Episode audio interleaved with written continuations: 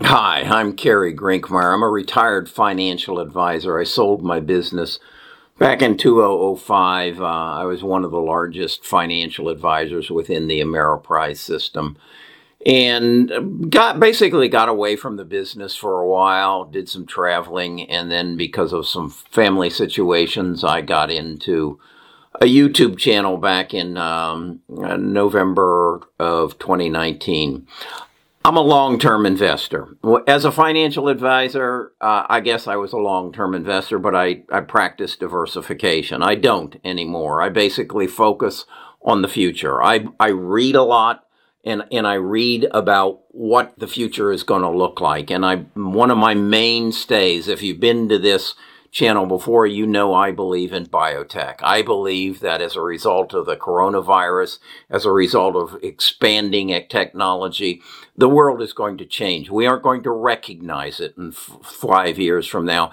and particularly in the field of, of medicine, of um, of genome editing, of um, of protein editing. We're going to take disease out of our lives. And I mean, I mean that. And, and then we're going to monitor our bodies much as our cars are monitored that, that tell us, take, uh, take me to the sh- workshop and get me fixed. And that's what our body's going to tell us. And I believe there are some companies that are going to drive that. Well, this morning I saw an interview with Francis DeSouza. And I, I said, boy, I wish I could interview Francis DeSouza. He's the CEO of Illumina. Illumina is one of my substantial holdings, and that's because they're into genome sequencing. And they've got some, uh, they've had a wonderful quarter. I'm up 10% on it this morning, and, and I understand why. I know why, because they aren't just sitting on their hands and, and doing genome sequencing. They're going for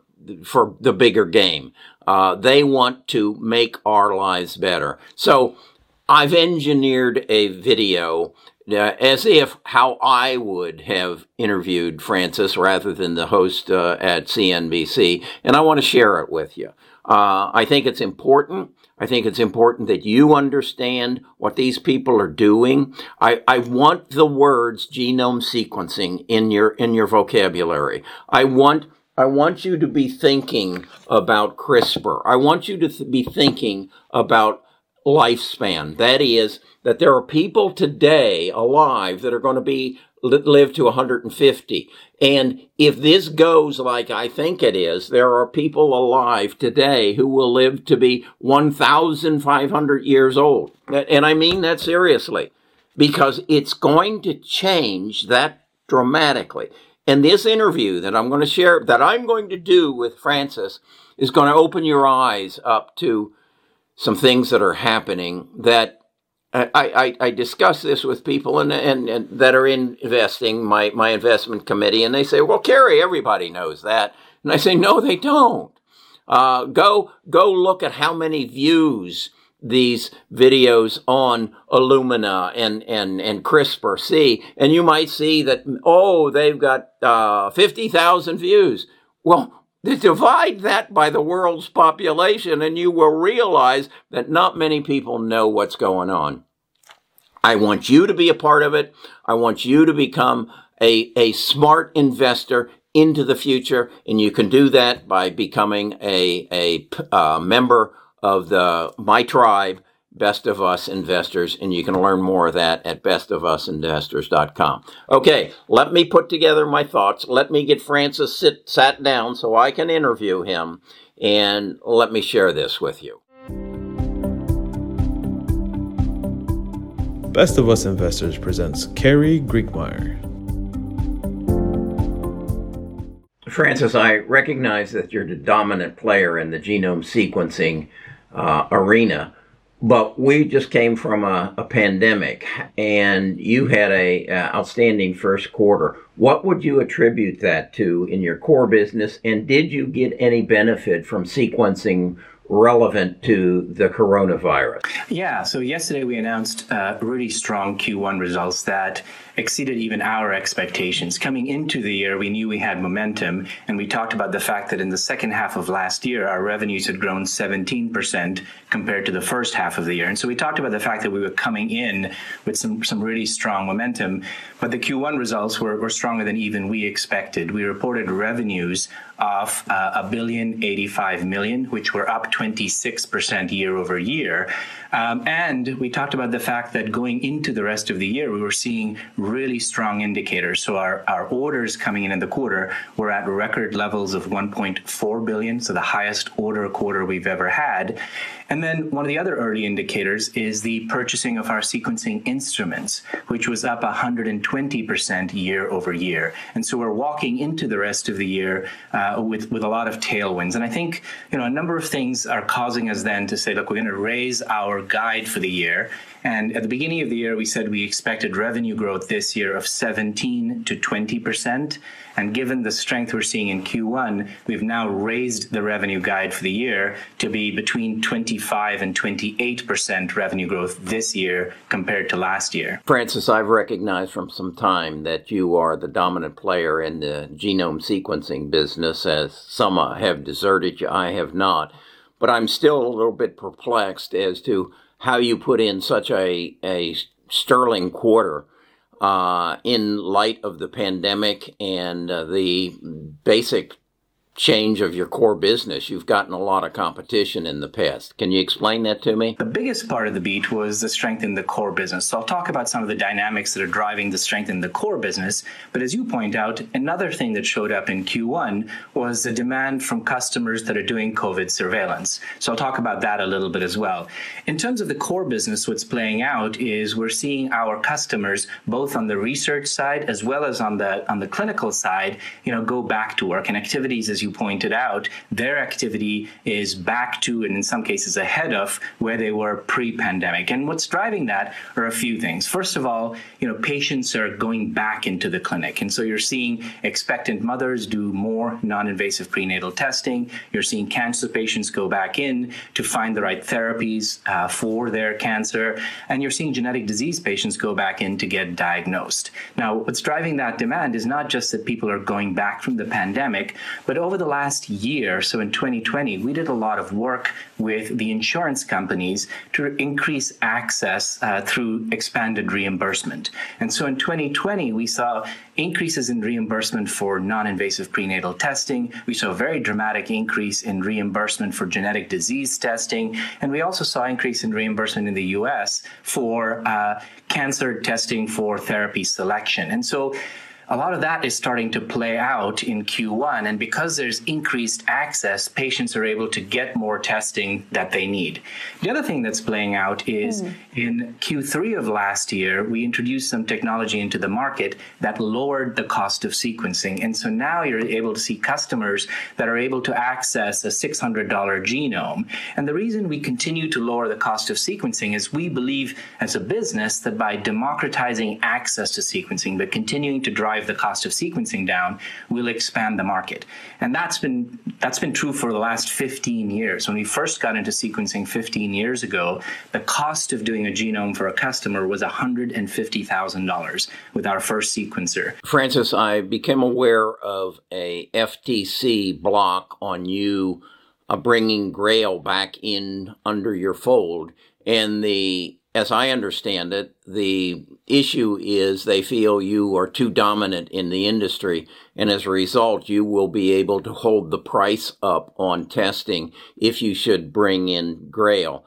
Explain to me also why you feel it's important that the Grail test become part of your arsenal and how it relates to um, the uh, genome testing that you're doing now? See, if you look at our history, our business strategy has been to drive prices down and increase access to genomic testing to patients. This is a very important test. There are about 10 million people a year that die of cancer every year, 600,000 in the US alone the GRAIL test is, is really a breakthrough test, and it'll be the first over time of many. But what the GRAIL test does is it identifies 50 types of cancers, 45 of which have no other screen, and can identify them across stages. And we know for a fact that if you identify cancers early, you have a higher chance of survival. By doing this acquisition, we can accelerate patient access to that test and, and also drive accelerated reimbursement. And so the underserved communities, especially, will be able to get access to the test more quickly.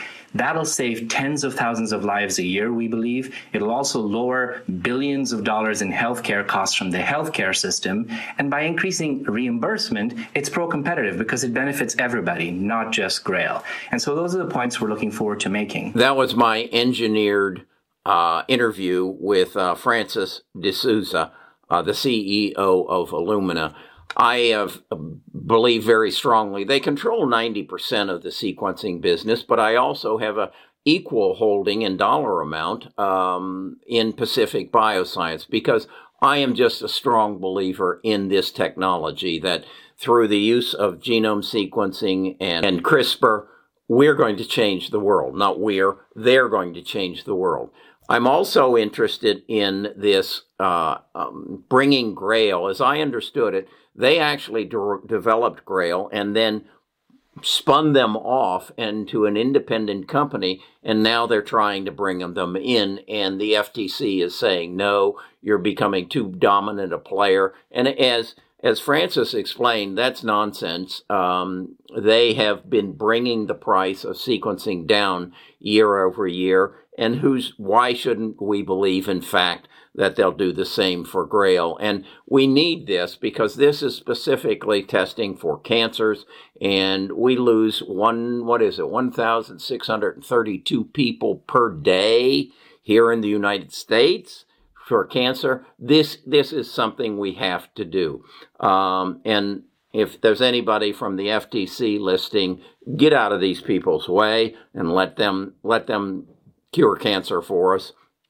So that's my take on um, on Illumina. I'm a strong believer in it. Uh, I believe that genome sequencing and biotech is going to lead us into a world that we just won't recognize in the future. And think about this these people are not working on electric vehicles, they're not working on flying cars or, or anything of this. They're working on saving our life. I, I keep going back to the things that, that, I, that I read uh, this being lifespan, um, this one over here being about the um, cracking of the, the, the genome and, and CRISPR and how it's going to change the world.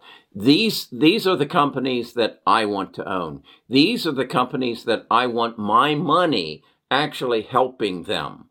Um, and and there's there that's an interesting uh, take on it. I've got some money. Uh, I want to make this a better world. And in doing that, I want to invest in companies that are going to work towards my objective and your objective, and that is making this a better world to live in. And I think Illumina is one of them.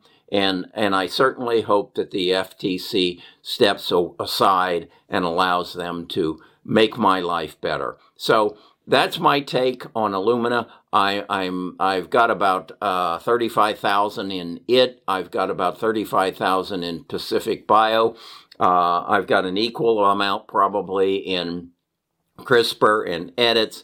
This is the thing that I think is going to be the one thousand x. If if electric vehicles uh, in, are going to increase hundred x this is going to be a thousand x. As as um, Walter Isaacson said, uh, this is 100 times bigger than the digital economy, and Illumina is a big part of it. If you don't own it, uh, I suggest you do. And if you want more videos like this, um, t- hit the subscribe button, ring the bell so that you're notified and um, share this video with your friends and your neighbors. And I, I wholeheartedly invite you to join our tribe, our community. Uh, that's Best of Us Investors. You can go down here and um, go to bestofusinvestors.com, give me your name, give me your email address, and I'll send you a link to our Discord where we're trying to build a group of people who want to do three basic things make good financial investment decisions, and I think Illumina is one of them. Number two, keep more of what you make by understanding our tax code so that you uh, only pay the taxes that you're required to pay. And number three, to build family wealth, to make a difference in your family's life, in your uh, children and your grandchildren's life. And I think Illumina is one of those things. And that's what we work at here at Best of Us Investors. Come join us, and I'll talk to you again tomorrow.